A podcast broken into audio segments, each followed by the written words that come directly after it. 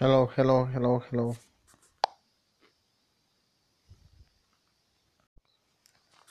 Hello, hello, hello, hello.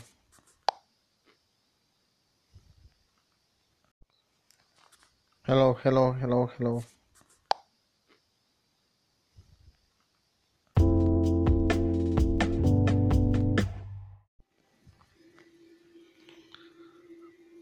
Dobrodošli u stravu i užas.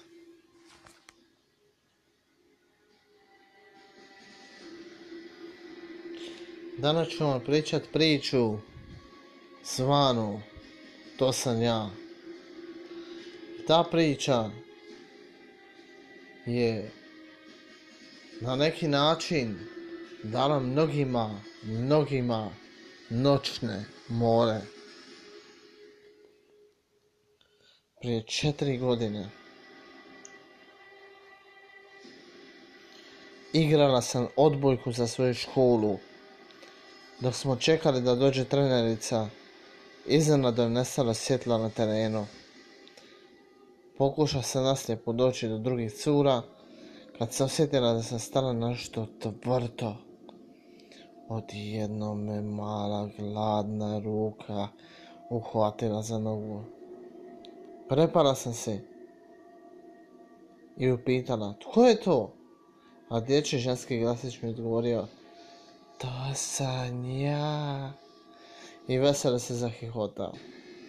Uskoro se svjetlo vratilo, a ja sam shvatila da se nalazim terena dalje od drugih cura i da nema nikoga, ali nikoga u mojoj blizini. Ok, a, ljudi da se razumimo, ovo je bila jedna horror priča koja a, naravno iz indeksa i tako dalje, no međutim, što sam htio reći, a, nema šta reći osim da ove horror priče su prezakone. I ja sam od bio fan horora i horror priča i ono camp stories i tako dalje. To je meni bilo zakon.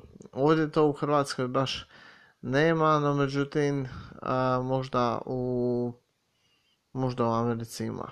Ko će to znati. No međutim, moramo biti tihi jer je 11.58. Uglavnom idemo na drugi segment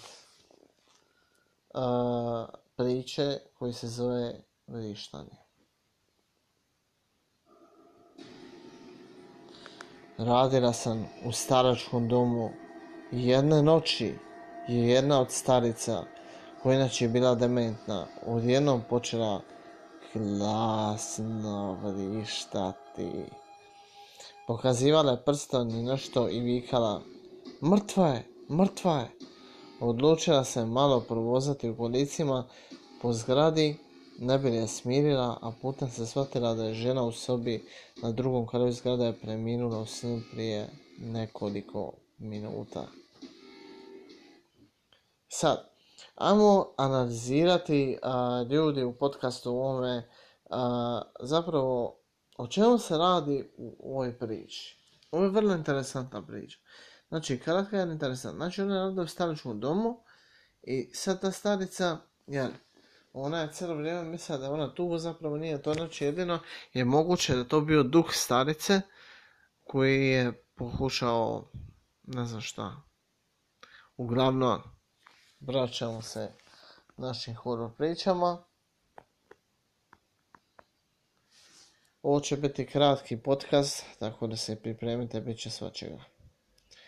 Treća priča koja se zove je stopalo. Kad mi je bilo oko šest godina, sa nešto starijim rođacima sam se igrala u kupovnici. Sjedili smo na podu, a iza mene je bio zid. Kad sam u jednom trenu spustio ruku na pod, shvatio sam da drži neće stopalo, koje kao da je vidilo direktno iz zida. Počeo sam vrištati da upale svjetlo a kad su to učinili, iza mene nije bilo nikoga.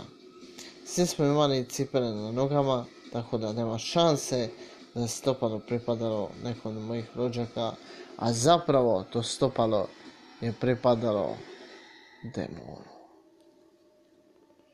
Evo se strašila priča. Mene je Boga mi. Idemo dalje. prije nego što nastavimo dalje, u biti neka ovo bude kraj podcasta, jako je kasno i nećemo stići se napraviti. Tako da ostanite spuki i budite demoni.